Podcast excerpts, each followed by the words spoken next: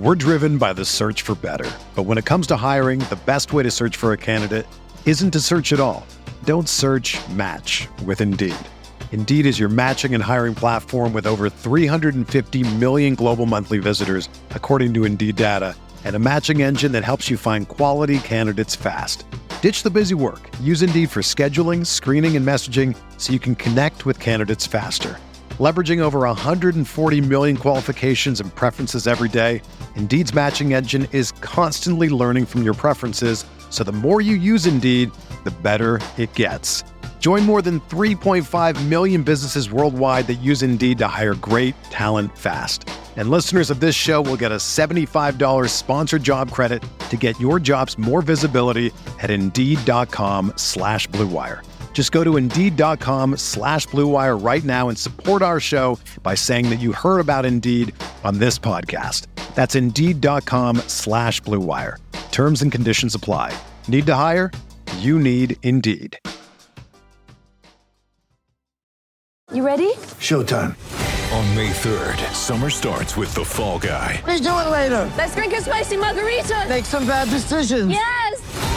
Audiences are falling in love with the most entertaining film of the year. Fall guy. Fall guy. Fall guy. That's what the poster said. See Ryan Gosling and Emily Blunt in the movie critics say exists to make you happy. Trying to make it out? Because nope. I don't either. It's not what I'm into right now. What are you into? Talking. Yeah. the Fall Guy. Only in theaters May 3rd. Rated PG-13.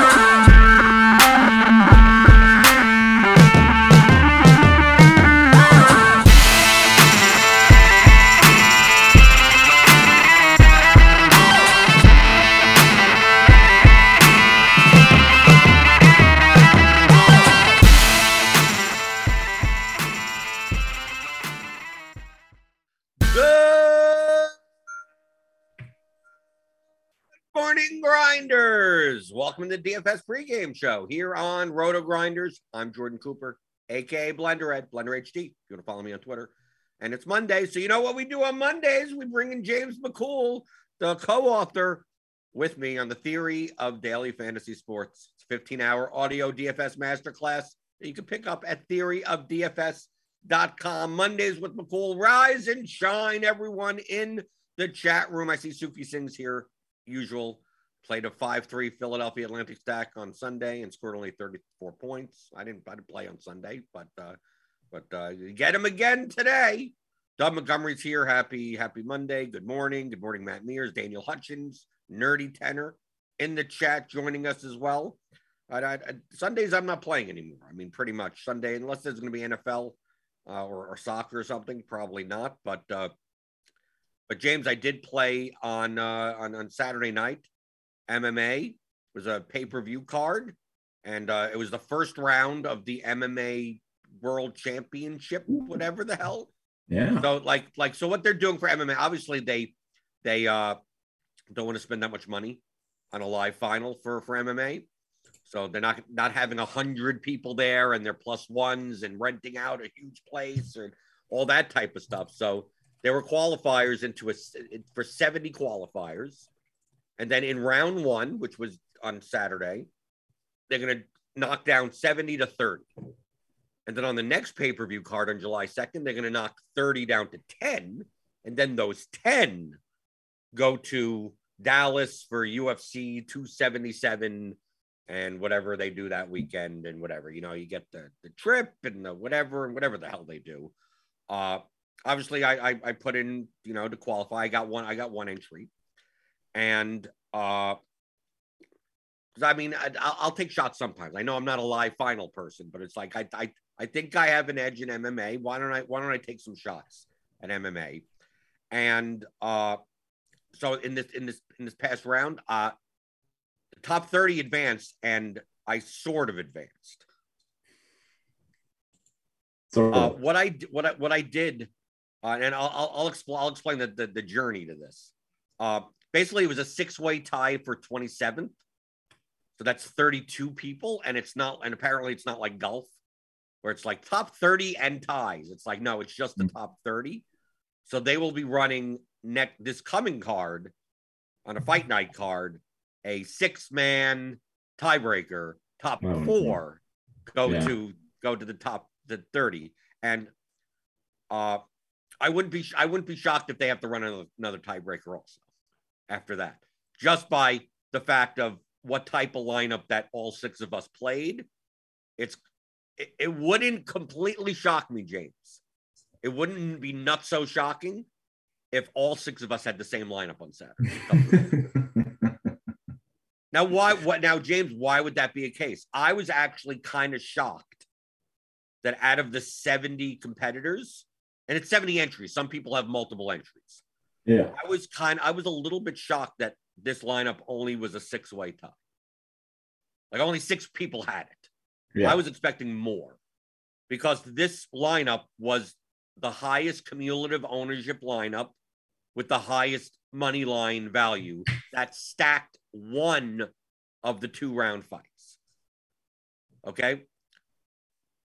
What I was th- James, this is this is, uh, and I had a conversation with someone else that was in actually Pimple Popper MD.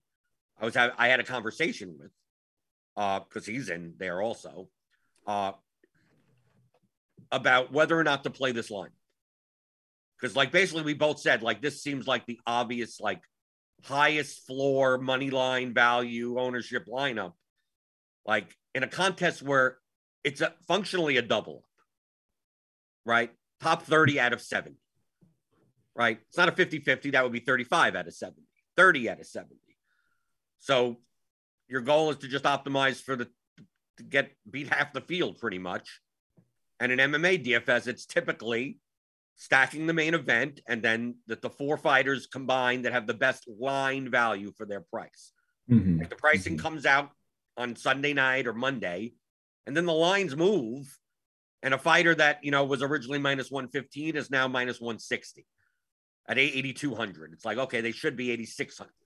Steve Garcia was uh was 80 8300, 8400. He ended up as a minus 180 favorite. Liang Na ended up as the favorite in this fight, even though she lost.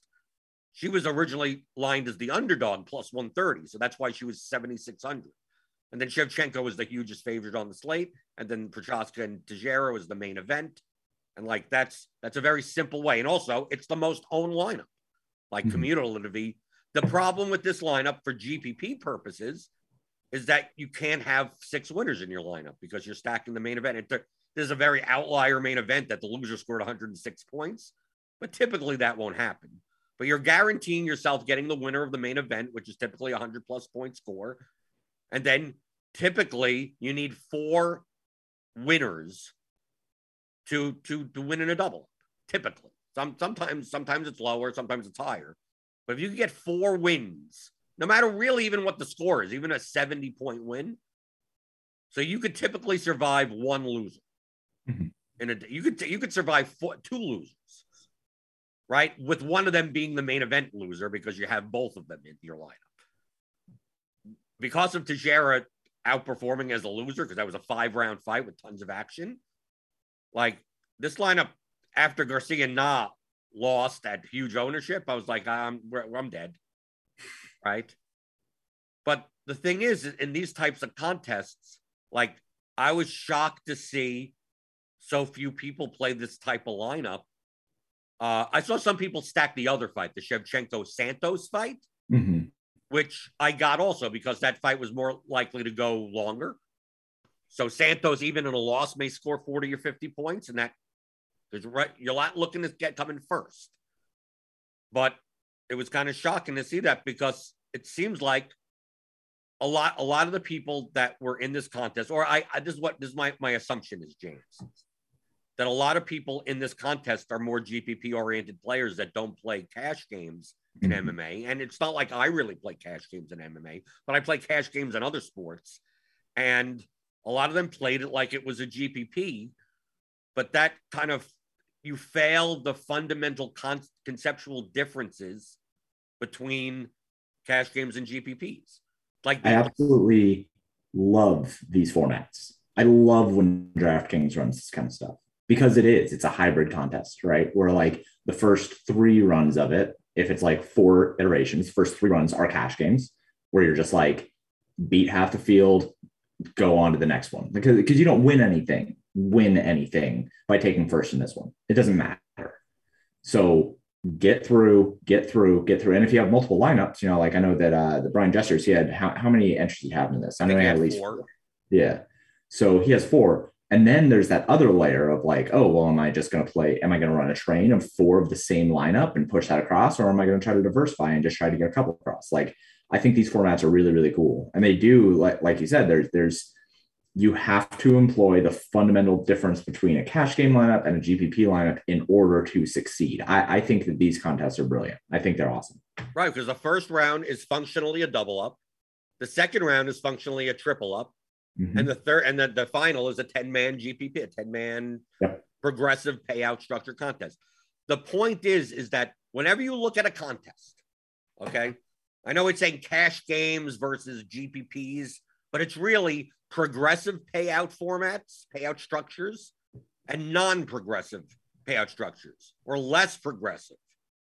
Because progressive means 10th gets 10,000, ninth gets 20,000. It goes up. And typically in large field GPPs, especially any GPP, it's a hockey stick kind of Yeah. type of thing. Which, once you get to the 10th, it kind of goes up, up, up, up, up.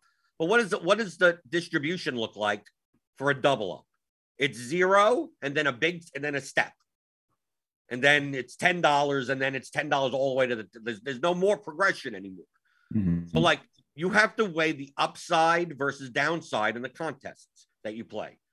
So in a cat in a cash game set, in a double up setting, which is what this contest is, what does leverage gain you? Hardly anything.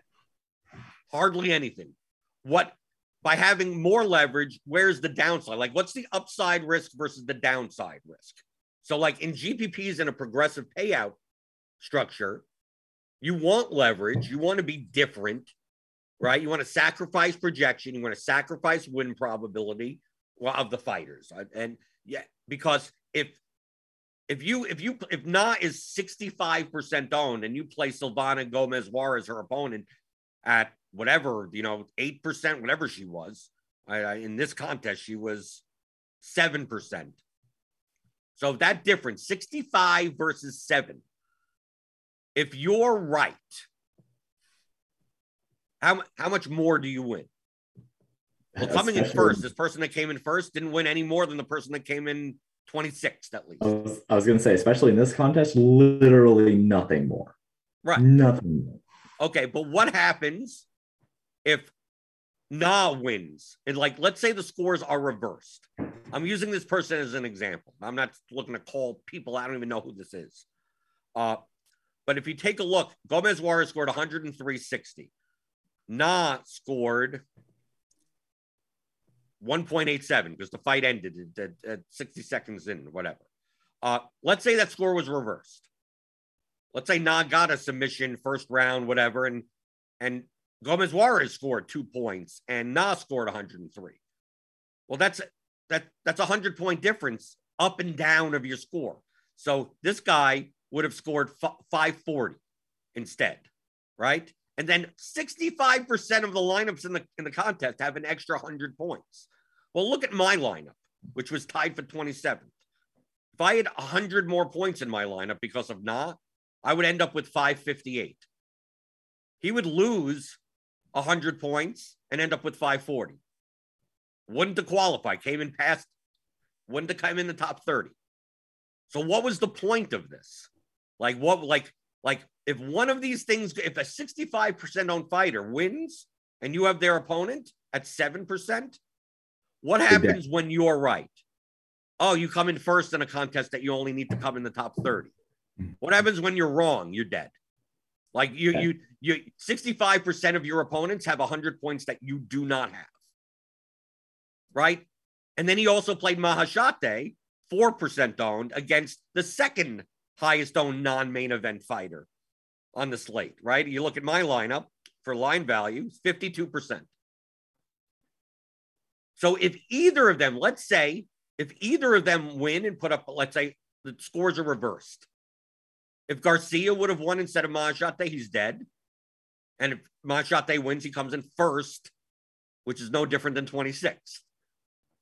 So it's not a matter of like, well, what happens if he gets one of them right? He's still dead because the other one is still the 50% of the field have have those points that he doesn't have. Now in GPPs, this is exactly what you want to do. Mhm. Right. That's the whole that's a great concept of leverage. Right, Yeah, exactly. But the difference between coming in 30th and coming in first doesn't mean anything. So when people want to want to play different for contests with these type of structures, the you have so much downside and not that much upside. And now on the other hand, on in GPPs, if you were to play this line like this lineup, if you would have played this in in literally any GPP, like I'm not even talking about the large field, like if you played at a hundred man, if this was a 70 man contest that was progressively paid out, this would be the worst lineup that you could make.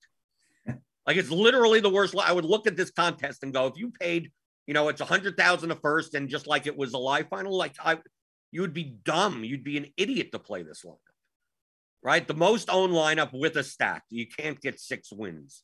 Like there's no chance you would, Yeah. and that's only the byproduct of the payout structure. Yeah, I, there, there's a reason why whenever anybody asks, because I, I get asked specifically in NFL season, right? I'll get asked like, oh, well, you know, what do you do for cash games? And I'm like, I literally play the highest owned possible lineup that I can find, like the highest cumulative ownership lineup. I, you don't even need projections to build cash games for most sports. Like, But you know, we need ownership projections. You need ownership projections. You don't need performance projections. Like you don't need to be able to project uh, like the performance of a player in order to do well in cash games. You you literally just need to say what is the highest possible owned lineup that I can make. And sometimes that's a little bit harder, right? Like in NFL, it's really easy, I think, and um, in NBA, it's pretty easy. In baseball, it's really really hard to to do it because ownership is pretty spread out. But like in NFL, NBA, where there's a lot of ownership condensation on specific players, and like you can kind of figure out, oh, well, this is going to be the lineup. You have like six guys out of the lineup that are like, th- these guys are going to be owned. There's a 3K player who's starting in NBA. He's going to be there. You know, there's Giannis, who's the only stud on the slate. He's going to be there. You can pretty much list out six guys, and the rest was just plug and play based on you know whatever.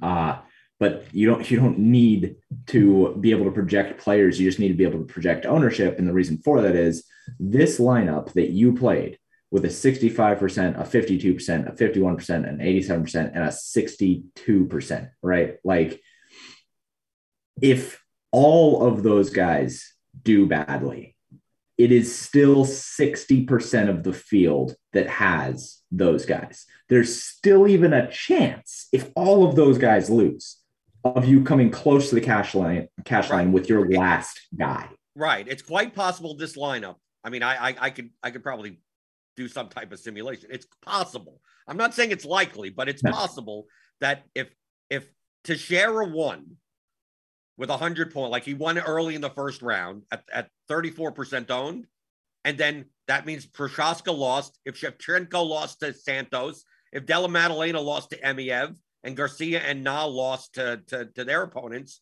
that this lineup with Teixeira's score still comes in the top top top 30. It's, It- it's it still could- it's still possible because not many people have the opponents of all of these. Like Santos would be the problem because Santos is 25% owned, but like Emeev is like all these guys are single digit owned, and most of them are not in the same lineups as Mhm. people. So it's like, dude, there are going to be a lot of lineups that literally only have one winner. Yep.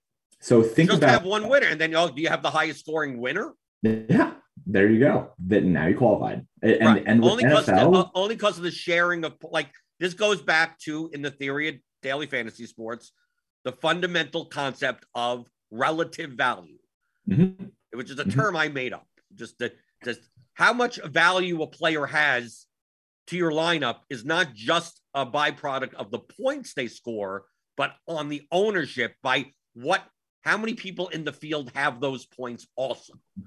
So by doing that in a in a contest where you do not get rewarded progressively, there's no there's there's no downside. Like having points that other people have is not is not bad.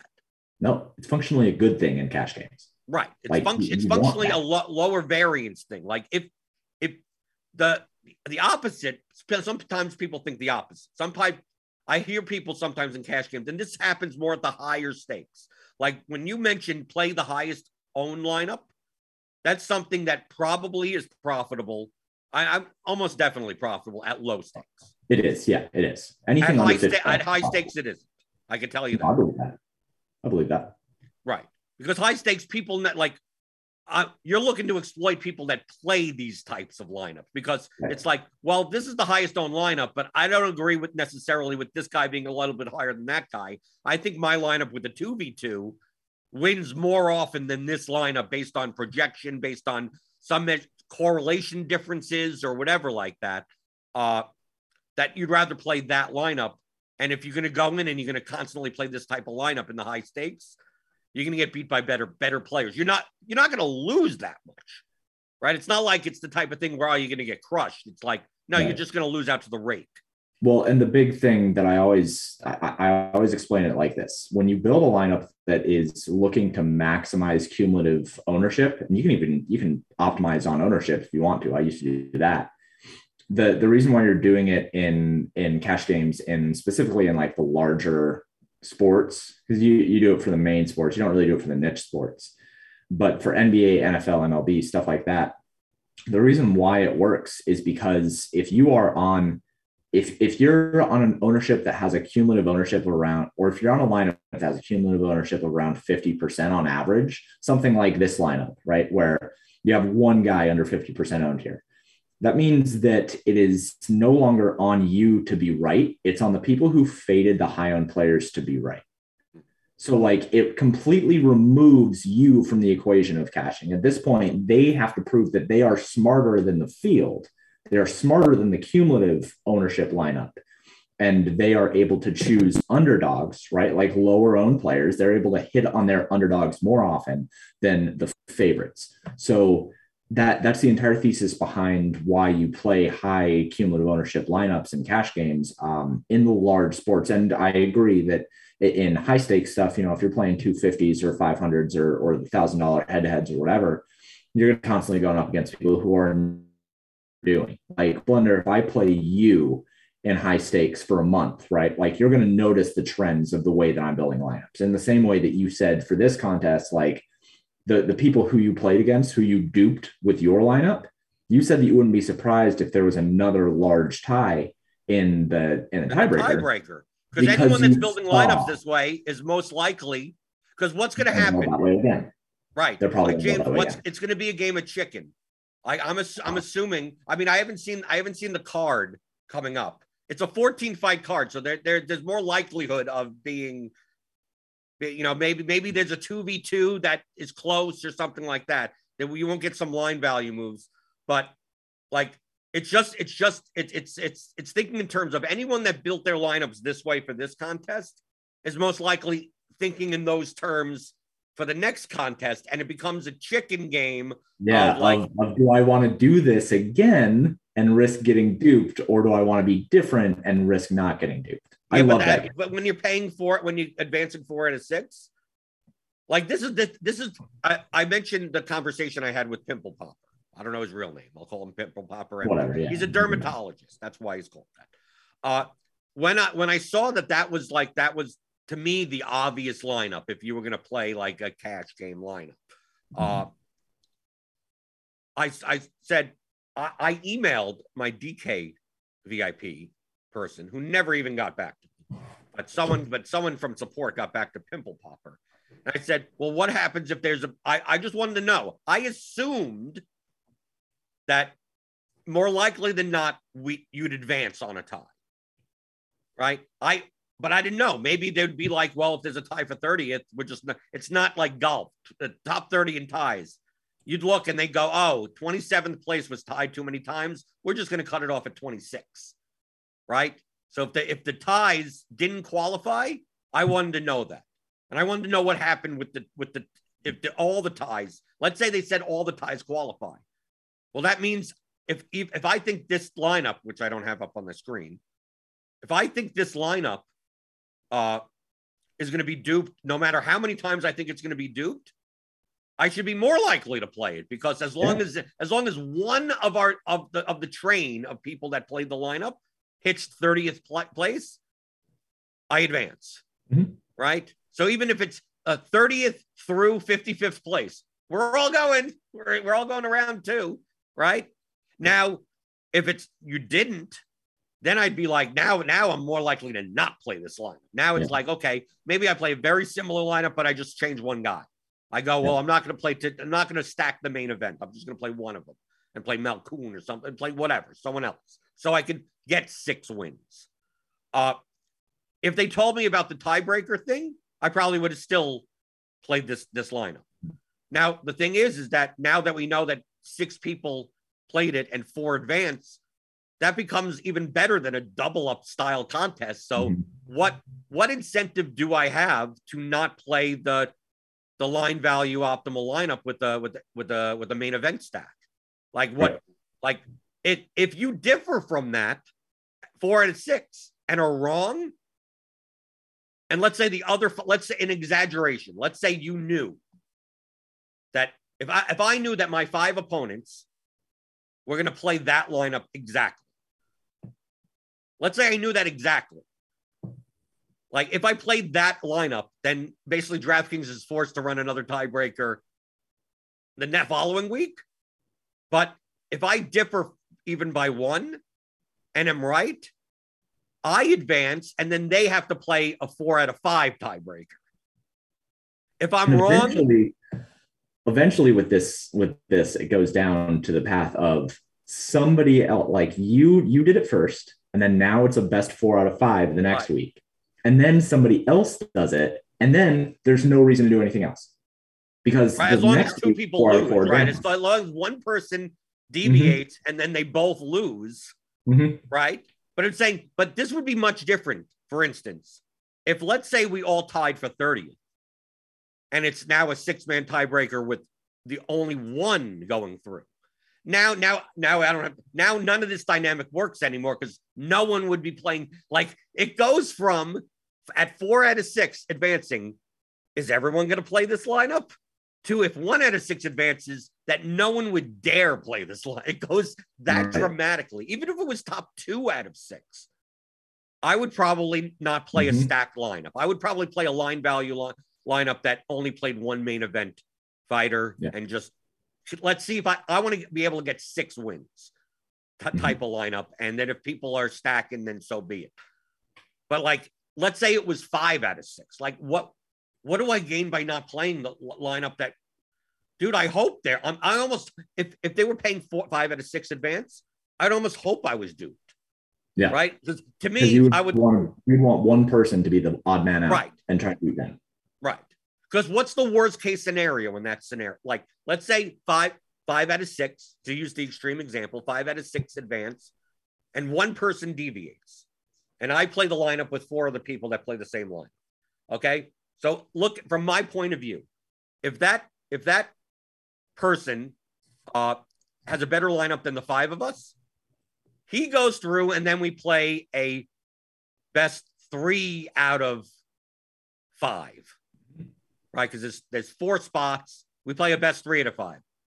Uh, in the better case scenario, all five of us go through to another tiebreaker, four out of five, and that guy, that guy goes that. Like in either way, like it's it comes down to am I going to be playing next week three out of five or four out of five? That's that those are the only two two options there. But the person that deviates is you're either going to go through on everyone to round three, to round two, or you're gonna are you gonna drop off? Yep. But the the the difference between moving on is not is it worth that risk? I don't I don't to me personally, I don't think so. it's not it's not prog- it's not progressively paid out enough that it's worth the risk. Yet if it was a one out of six, then if it was if what they I, do you think what they should do is I'm trying to think of is there a way for them to run like one like a head to head Matrix or like March Madness, but for a qualifier ticket. yeah, yeah, like there's going to be two more cards, and they uh, uh, and they run no run two three mans. No, that I think that would be better. They they randomly put. I mean, you have to randomly put two three mans, Mhm. Or or no no or run the six or no. This is what no, no, I think this is what they should do. If if if they want if they want to to make sure that there weren't going to be a million ties, in six ties, run the six man, have first only the first place qualify or the first two spot. Make it the only two spots go to round three And do it two weeks in a row. and to do it two weeks in a row. Right. And then those two go through. And then the following week, you have, and no, two go through and the bottom leaves yeah. and something like that. And then you, or, and then you run a head to head or a three man for the last, but like some combination of the two where you're not, when, you, when you're offering some more incentive to come in past the 50th percentile. Yeah, because right now all it is like e- even me, I'm I'm super accepting of risk in GPPs and like the way that I even play contests like this, um, I still like I I make assumptions about the way that I need to be playing pretty heavily. But even me, I would be like, yeah, dupe me, bro. Just- go for it. Yeah, Daniel Hutchins me. in the chat says, I mean, he, he backing me up. I mean, I essentially explained what he just said. With four out of six advancing, you lose, you lose two thirds of your equity when you lose. So you'd be crazy to deviate from the optimal. Yeah, there there's just no way. I there there's no way. Um, I, I That's think why I said it's uh, not. It will not be nuts. I, I maybe I should ask. Maybe I, I, I or, or get Pimple Popper to ask. He got a response of what happens if they run a tiebreaker and we all all six of us tied twice and they do it the next week. Like, what are you going to do? right. Are we At- at you have to put us in round? I mean, what? what? They should have thought of this before. I mean, you have to think of this. But I mean, if you played DFS, you'd have to think of this beforehand. Yeah, I, I'm not. Uh, I'm not exactly sure how many people are playing DFS on on that side, but um, I, I mean, I digress. Uh, I think that the the most elegant solution to it, I think, is the um, the top two advance, the middle two go on to a head to head, and the last two are kicked out. done. Yeah, No, there's four the- spots. There's four spots. Oh, okay, so so the top two advance, uh, the middle, and then the next three advance for the next one, and then the last one. I mean, you get that same problem. I mean, I else. think you still get the same problem.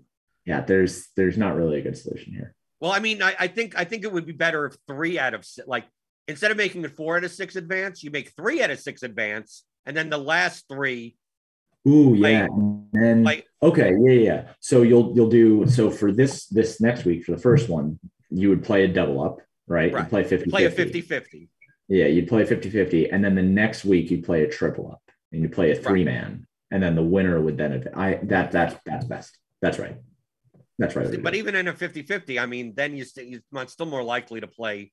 I'm still playing this All, all we have to do is hope, or they or DraftKings has to hope that the card the card coming up has 14 fights, and the line value optimal lineup doesn't isn't like they basically have to hope that like there's no really weird like line switching. Like that they have to hope that there's no line flip. Right, they, right. That, that- this past card, it just it was it was a weird card with number one, you have two five round fights, Mhm. only 11 fights on the card, right?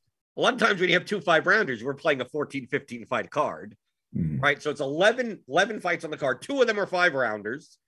Uh, and uh, four of the fights offered where there were there were two fights where the underdog literally turned into the favorite, and then two favorites that turned into even much bigger favorites than they sh- based on their price.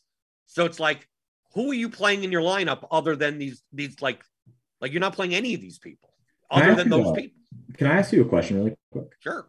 For for leaning now, right? Like for the for the underdog to turn to a favorite. Um, how many points of ownership do you think that that added to her in the large field? So she was she was forty two percent owned in in the large field contest. How much do you think that her going from an underdog to a favorite added in ownership? Do you think it was like ten to forty?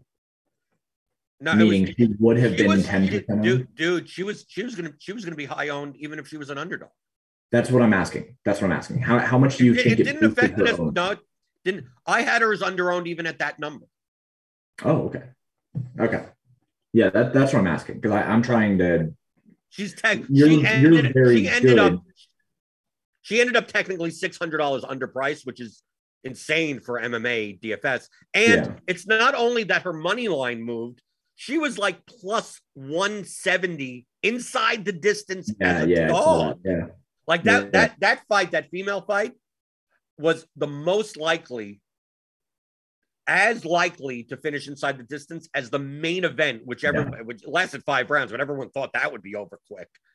So it's like that fight was like if if you switched the pricing on the fighters, like completely, where Na was 8,600 and Gomez Juarez was 7,600 Mhm. at closing, they both would have been efficiently owned Okay. right now would not at 8600 she would have been like probably like 18% owned. And gomez juarez who had a plus 180 inside the distance line also probably would have been like 29 30% owned because of the price difference. So like even at 40% owned in large field gpp i'd i'd more of her because she was the most underpriced. She was under owned because it's not just not for cash games like you care more about the money line win probability than the than the scoring mm-hmm. probability. But in GPPs, you, you care more about it's it's not it's if if there, if it's a fight, like for instance the the Weili, uh, Joanna Jędrzejczyk fight. Yeah. That line moved also. Weili opened at like minus 190 and she came, she closed at like minus 160. And at Mhm. 8,800, like Weili's inside the distance was 340 and Joanna was like 800. Like that fight was the most likely to go the distance, which it didn't. Yeah. It ended in round two. Uh, Yo, but Joanna, so Joanna was the line value like at 7,400, but she was only owned like 23%. She wasn't owned like 35%. Why? Because her inside the distance line is is poor, Yeah. right? Because Yeah. it's like, oh yeah, Joanna wins and scores 75 points. Like for GPPs, that's just not probably not going to be good enough. But for cash games, that's fine. So like if you were to play Joanna in cash games for the line value and the likelihood of going the distance, I I got I completely got that. Sure. Yeah. But in GPP, you're not going to see the ownership go as far based on that money line move because the the, the inside the distance lines are, are poor for the fight to begin with. It Mhm. just so happened in the Na fight, like she flipped to be the favorite and she had And like the fourth good, highest yeah. ITD line on the entire slate to begin with, even if she was the underdog. Yeah. Okay, cool. Because I I'm just that's I, I'm trying to to take an info on that for for building up ownership on my own because I I don't as usual I am challenging myself to do something that I have not done before. Uh, and I'm taking like a couple different baseline stuff. I'm aggregating from only a couple sources, not a whole bunch, but then also trying to apply a bunch of globals to it to to make it work. Um, I the the main one that I whiffed on, I think was who did I have projected high that just was not? I think it was Jake Matthews. Who- I don't Yeah, know. I think anyway, yeah, people over projected his ownership. Yeah. Well, it was. I, I had him at like I had him at like 22. I had him as a bad play, but No, he clo- only because no, I no, was oh, no. his He ownership- closed no, as no, the only favorite. because- No, only because I was projecting his ownership so high. I mean, like I, I had him projected as a bad leverage play because I Oh, had his ownership projected too high. So like that's that that's kind of the hard thing I think algorithmically is sometimes you have these guys who like at 7700 and as the favorite like he's probably a pretty good play from like a very general point of view but if you Right. project him at 37% ownership it's like yeah, then bet. It's the same thing for Jack Della Maddalena. Like I thought, Yeah. fine for cash. His line moved so much, but the inside the distance line and at 39% ownership, mhm, his 100 plus point probability wasn't high enough to warrant that. Of course, he got there, but yeah that's probabilities. Yeah, and and I had him under projected. I had him projected 27%. So I'm just I'm just trying to to get that teed in. Like I said before, um, I, I feel that I was directionally right, but I was not accurate enough for sure. I also did a thread yesterday on Twitter going through the lineups on an 11 fight card. Uh, there were lineups. There were they were they, there were several lineups that were duplicated over 200 times. They were there were like 2.2 percent of the total entries in the contest. That's were duplicated a 200 times. lot. That is a lot of the field. That's a lot. 7.6 percent of the field were lineups that were duplicated 100 plus times. How many times, Jordan, have we said that there's a lot of dead money in the large field contests? Yeah. And th- this is what we mean. Right. These lineups, this is 10% of the field, nearly 10% of the field. Those are dead lineups. Those, those are just bad. uh, for all intents and purposes, it's I I've not I I don't believe. I mean, I haven't run. I do not believe there's any lineup that is duplicated more than 20 times that can be profitable. Profitable in a Long short term or long term?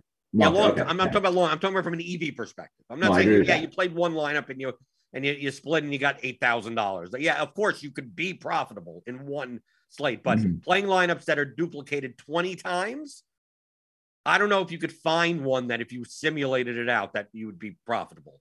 Okay. No, no, I, the, the the payouts are not flat enough. You're you're just going to get eaten alive by rate. Right, Right. Like Now, now that exists for lineups that are duplicated 10 times and five times also, but at 20, I almost see like if you told me that this lineup was going to be duplicated 20 times, I would just exit. There's no chance. I mean, I consider those to be complete mistakes. Mhm.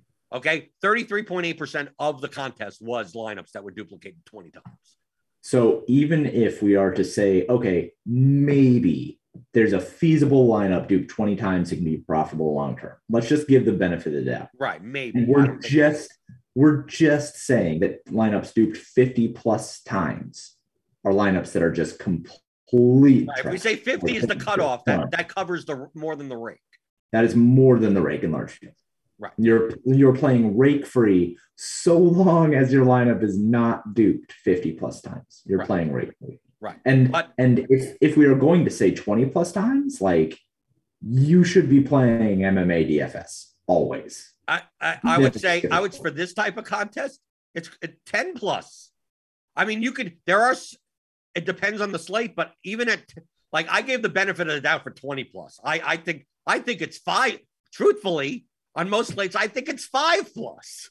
Right? On my my goal making lineups is to make lineups that have high win probabilities that are duplicated less than five times. Mhm. Like that's my when I get uniques, I get uniques, but my I I prefer uniques that have high win probability, right? But I'll settle for two to four, right? The, the lineups that are duped two, three, four times. I I don't I don't mind that. So I to me, tough. to me, five plus anything past five, anything five or, or over, I'm I'm if I'm playing a lineup like that, it was it was because of a calculation error or a trimming error or something. I I don't mean to. They cut, yeah, that's the cost of doing business. 68.1% were duplicated five or more times. Because it's an 11 fight card and it's hard, it's hard to be harder to be unique. But then I, I go through this and uh 31.9% of entries were duplicated under five times, obviously. Just 11.9% were unique. About 70% of the entries total in the contest were 49.5 or more in salary, but only 3.9% of them were unique. Look how drastic that is. Can, can you find uniques that are 49.5 plus? Yes. And they're, to me, they're, they're valuable. But if you're not, if you're going to go in, I mean, I saw, I saw people building lineups saying, oh, I'm building five lineups for the large field GPP.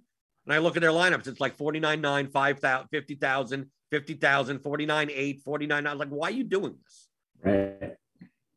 And then, then on top of it, like some of their lineups are like four of the chalkiest people on the slate. And I'm like, like what, what, what are you Like trying one, to of- one of accomplish? their one of their five lineups is the one that you played in that live final qualifier. Right, or, right, something like that.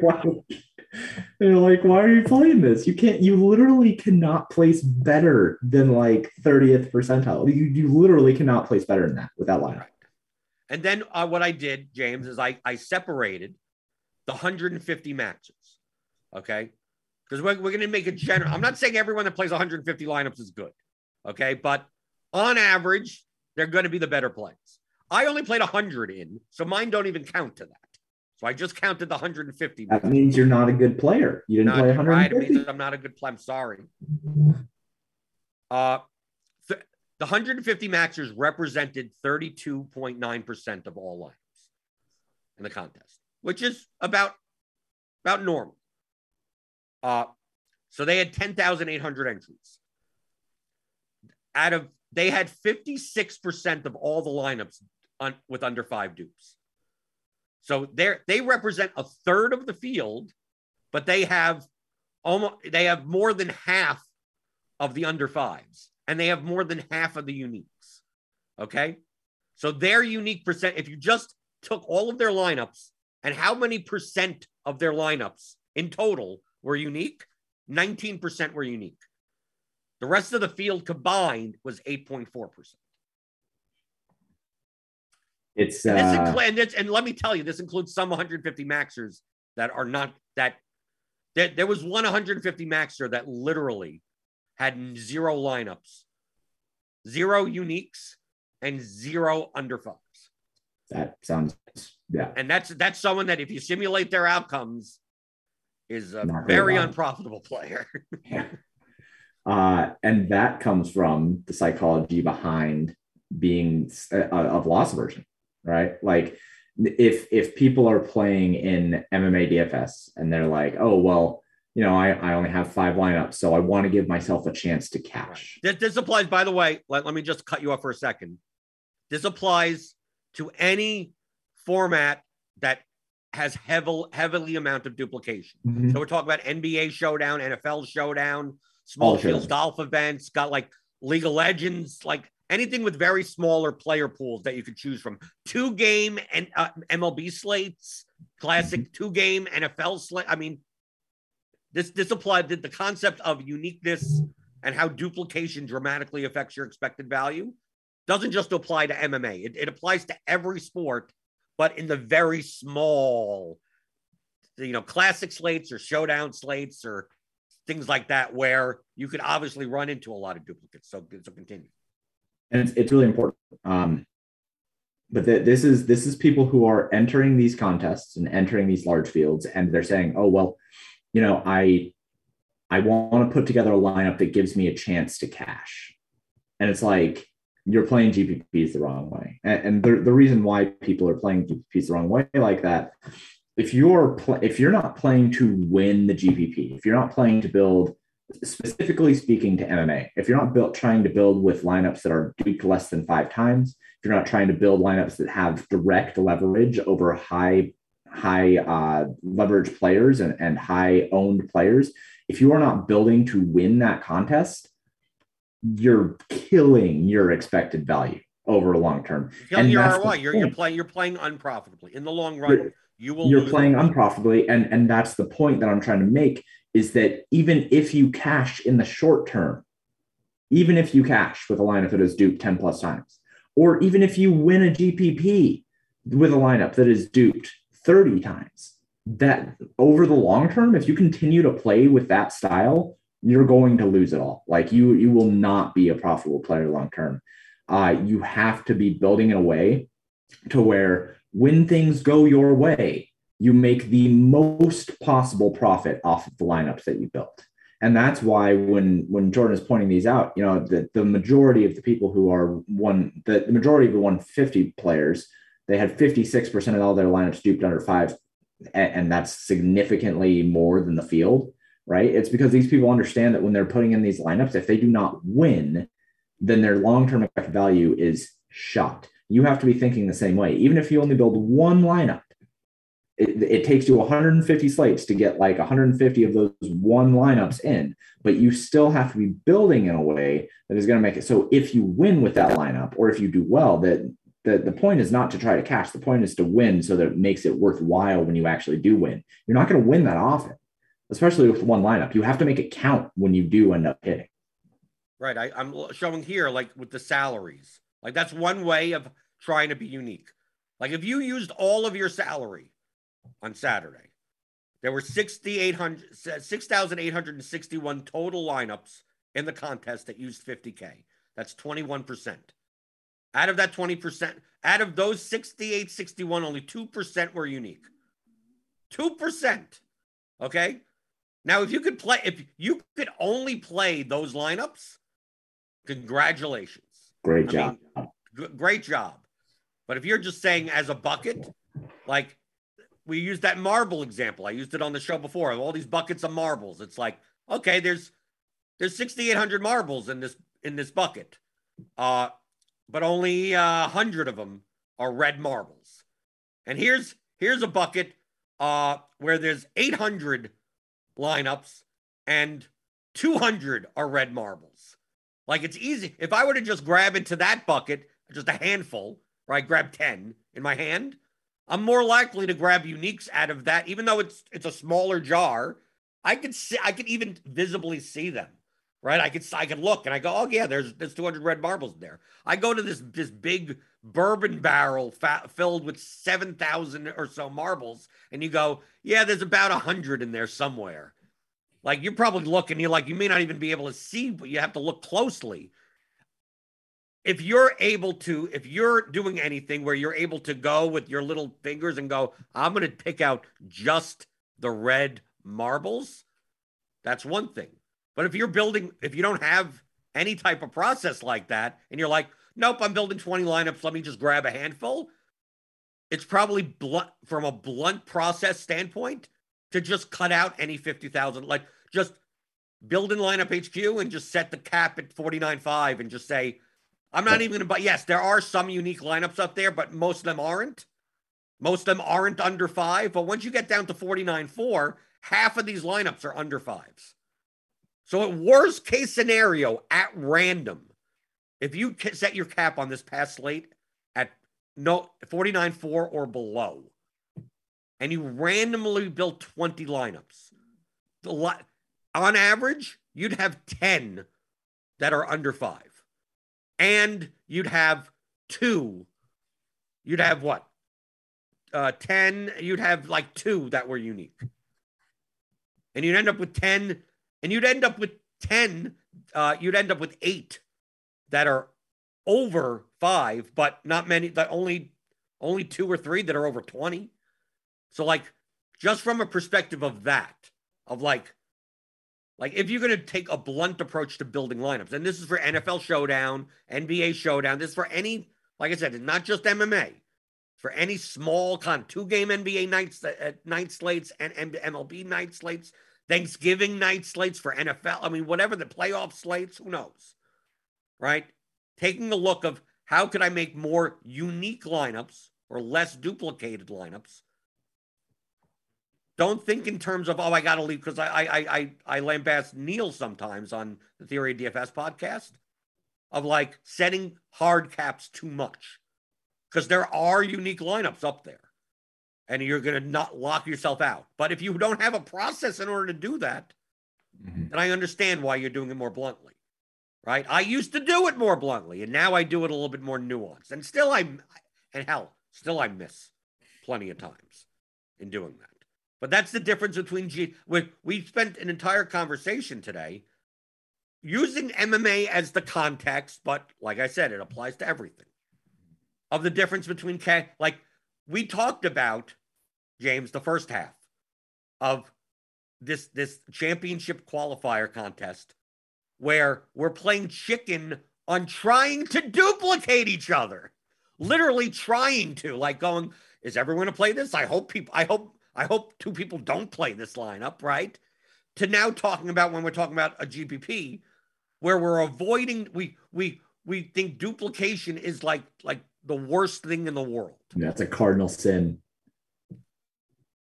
Right, where people put in this line, I could probably bring this up, like a lineup.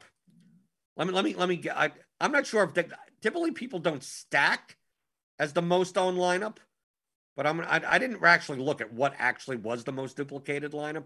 But let me bring this up. Okay, so most duplicated lineups. Uh, so yeah, so Oh, there's Malkoun. Yeah. Fialho. Oh wow, Fialho was actually the most. He ended up being the underdog in that slate. So 265 times. This is this is ridiculous. So he played the the two main event favorites. Fialho, two other favorites, Na, Malkoun, and that would fit in for 50,000. Yeah. And then another 50,000. Right. Here's another 50,000, 231. Here's an it's 49 8. But it's the it's the highest owned people, and it's the highest owned. I mean, but look, but look at these lineups. 226, 191, 180, 180, 161, 142, 137. Like imagine, imagine. Uh I believe like about the total, like what's the total prize pool? Let's just say the total prize pool in these contests. What's the total? Uh no, that's not the wrong contest. Like it's like three hundred fifty thousand dollars. Let's say we award three hundred fifty thousand dollars divided by two hundred sixty-five. Uh, is oh no no three hundred fifty thousand. Okay, so if it splits three hundred fifty thousand, that lineup that's duplicated two hundred sixty-five times, you will get paid one thousand three hundred and twenty bucks for winning one hundred and fifty to first, fifty thousand a first contest. Okay. If you play a lineup like down here, the 127, like that, you just pretty much double it. 27.55. You're paying the same price per entry as I am, as someone else is, and your max, the max upon upload, right?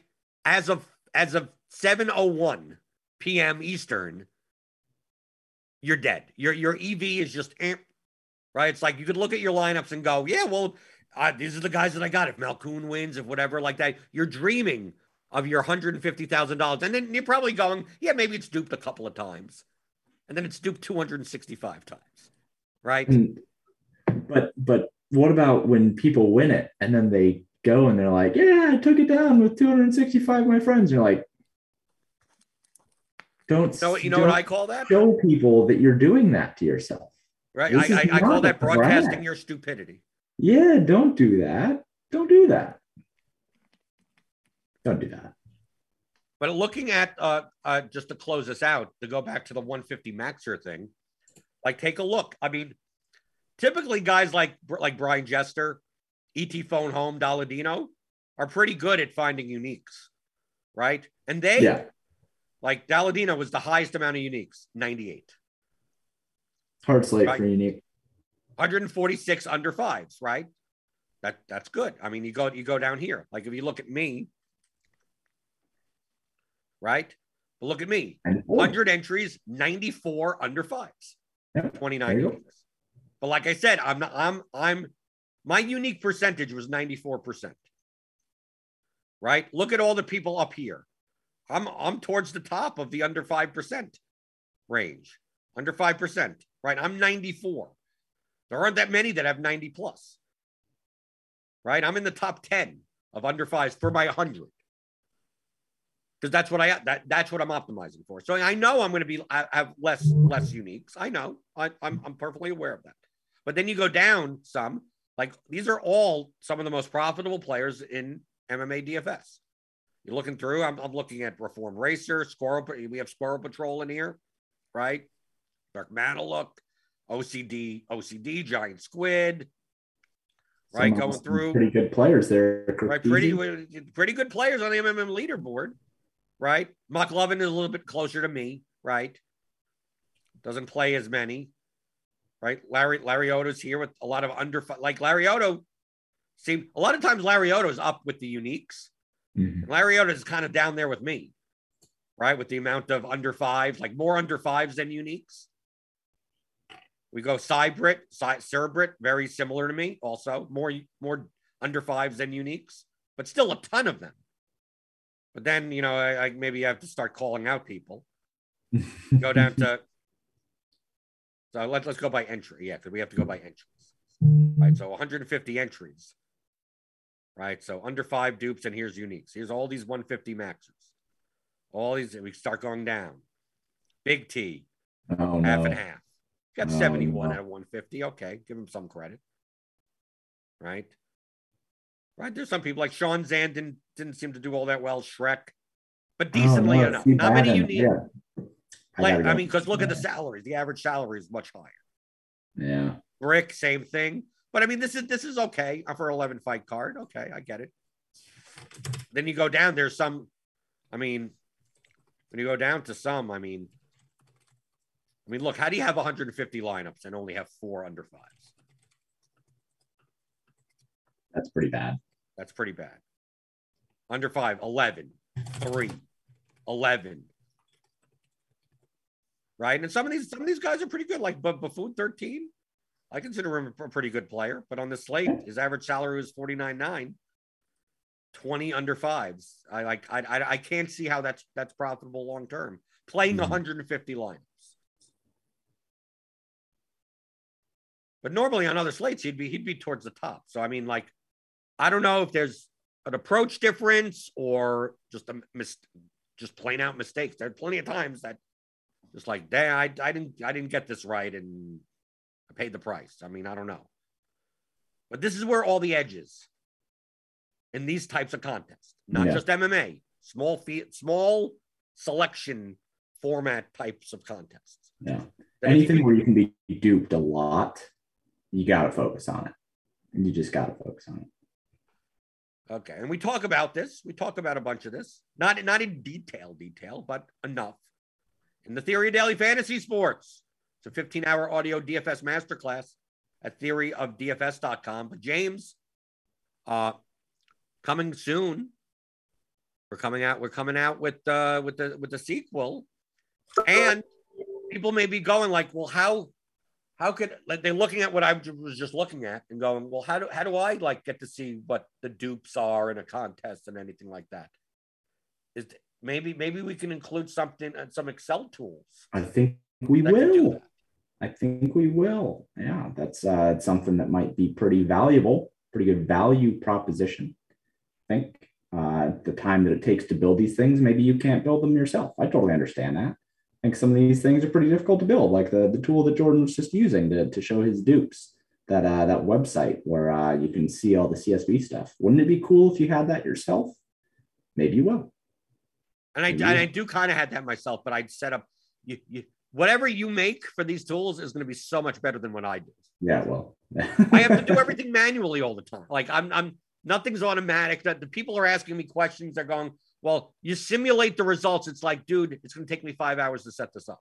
They go, how do you? What do you mean it takes five? You don't save what you have. It's like, like not really, because I have to line up all the columns. I have to line, I have to line everything up and change. And I'm man, I'm putting, I'm typing in people's names and numbers in. I mean, I gotta. I'm not pulling stuff like, and people are like, well, can you run this? It's like, no, it's, this is something that that I do every like month or two, right? Yeah. I'm going, okay, let me let me take a look and see if I'm on. Okay, if I run this, if I run that, and and then most of the time, James, most of the time, I got everything set up in about an hour or so, which is still absurdly too long. Uh, and it always, it, it, I, don't think I've ever, I've ever calculated anything correctly in the first several tries. several where where I run it and and the numbers that come out just at- don't make any sense. Like they're just like, okay, this this lineup has an ROI of of of it's giving me the scientific notations, right? right. It's giving me that this lineup obviously has a has has a has a, a profitability past like the entire world world's wealth. That Yeah. it's like, okay, this is obviously being calculated wrong. And then sometimes I get the other end of the spectrum where it's like, oh, every every lineup show it by doing by con by the contest has more has has lost more money than the contest has. Like like this this like okay, if you run all these line if all these lineups were in the contest, they'd all lose uh they'd all lose about three million dollars. It's like, but the contest doesn't have three million dollars in liquidity. How is that possible? then I find out that there's some kind of some some parentheses in the wrong spot or some decimal in the wrong place. And this is why this is why you're going to build some simple tools for some of these things. yeah. So even I personally could have something because like th- this website that I use is just like like it costs a couple of bucks a month. It's like this is easier than me doing it, so I'm just I'm just going to use this. Yeah, yeah, Right, and I know it's going to be I, and I know it's going to be correct. yep. But pay dirt dfs.com, pay dirt underscore dfs. Uh, you have tools and stuff there. You you you have uh, you you you create stuff for for your site, right? I, I do indeed create stuff for my site. I've done a lot of work on the uh, on the look and the SEO for the site over the last week, and it's really improved um, a lot of things in terms of like my viewership and and everything like that. So that's been awesome. Um, I added an MMA model uh, for this last weekend. I'm going to be adding PGA Showdown coming up on this next weekend as well. And um, yeah, if you uh, if you're into baseball, I post a True Average report every day that is free and has been very strong. So um, that's my site, and you can obviously follow me at paydirt underscore DFS on Twitter if you want to be annoyed by me marketing my site a lot. Right there, you go. Powerful projections, dedicated coaching, dirt community. You have you have the call to action buttons. I do. With benefit driven, join paid. Okay, you're doing better. It's so much better, dude. I put so much work into it after like you just roasted me on Hive. okay. I was like, I cannot continue to let him do that to me. So I, Right, yeah, but, but, but it makes sense. I mean, you could you could do more, but at least you're accomplishing like what it is that you do. You know, you're not putting any extraneous crap on it. right, yeah, and, and that's, that doesn't that doesn't accomplish anything. yeah, that was a big thing. And and thank you for for your free consulting on uh on putting that together. But it, it doesn't it doesn't take much for me to shit on something. I do that. I do that for nothing. yeah, you do it for fun. So I, Right, I do I, it fun, right. Okay, so follow James at Paydirt underscore DFS. Follow me on Twitter at Blender HD. Uh, hit that subscribe button. Hit the notification bell. to know when we go live. We got Grinders live later today. Going over the 10 game MLB slate. Roth and the guys will be on Crunch Time, which is free, presented by FanDuel every night. And that's uh, that, that weather updates. I think that, that there may be a weather game or two uh, on the schedule tonight. And uh, and I'll be back tomorrow. I'll probably be playing on FanDuel tonight, but we'll be going over reviewing tonight's slate on tomorrow's show and talking about DFS strategy, answering your questions like I always do on the DFS pregame show on rotogrinders.com.